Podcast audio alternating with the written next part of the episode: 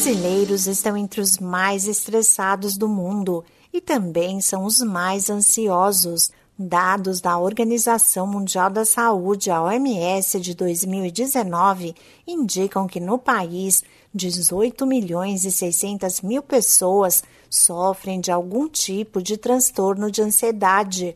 Além dos desafios já enfrentados no dia a dia, a ameaça representada nos últimos anos pela Covid-19 pode ter elevado este número, estima a entidade.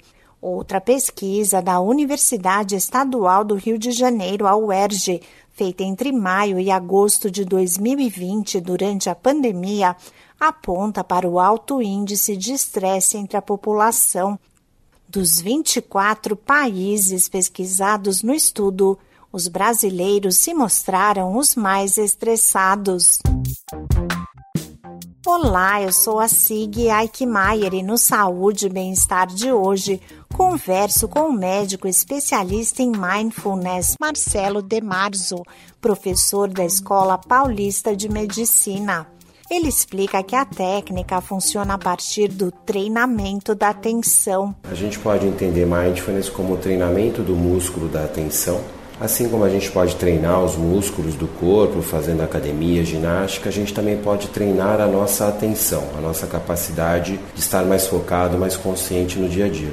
Então, esse estado de maior foco, de maior consciência, a gente pode chamar de mindfulness, assim como o treinamento, as técnicas, como por exemplo a meditação, que nos ajudam a treinar esse estado mental.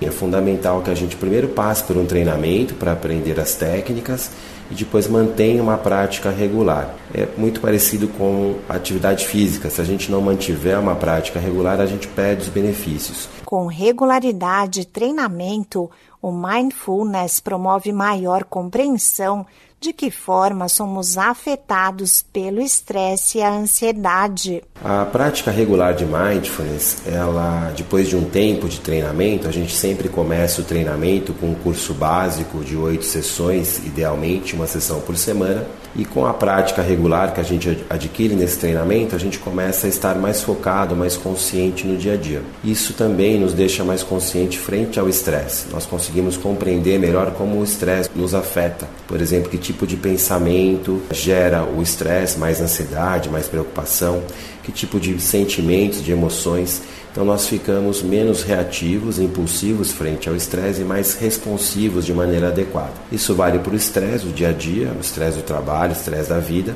e também para a ansiedade. A gente consegue ter menos sintomas de ansiedade frente às ameaças, aos estressores do dia a dia. Então menos preocupação excessiva, menos antecipação. O médico e professor dá mais algumas dicas para evitar prejuízos à saúde física e mental. Além de mindfulness como recurso interno é, para lidar com estresse, a gente tem outras várias ferramentas. A gente tem atividade física leve, regular, também uma boa ferramenta para a saúde física e mental. Melhorar, equilibrar mais a rotina do dia a dia, então conseguir dividir melhor os horários de trabalho, os horários de descanso com a família. E outra atividade fundamental para que a gente tenha um bom equilíbrio na saúde é o sono. Então, uma boa noite de sono, cada pessoa vai ter a sua quantidade adequada, também é interessante. Mesmo com o controle da pandemia de coronavírus, situações que provocam estresse e ansiedade podem surgir a qualquer momento. Com o uso das técnicas do mindfulness, é possível obter maior tranquilidade e ter mais capacidade e atenção para a realização das tarefas. Esse podcast é uma produção da Rádio 2.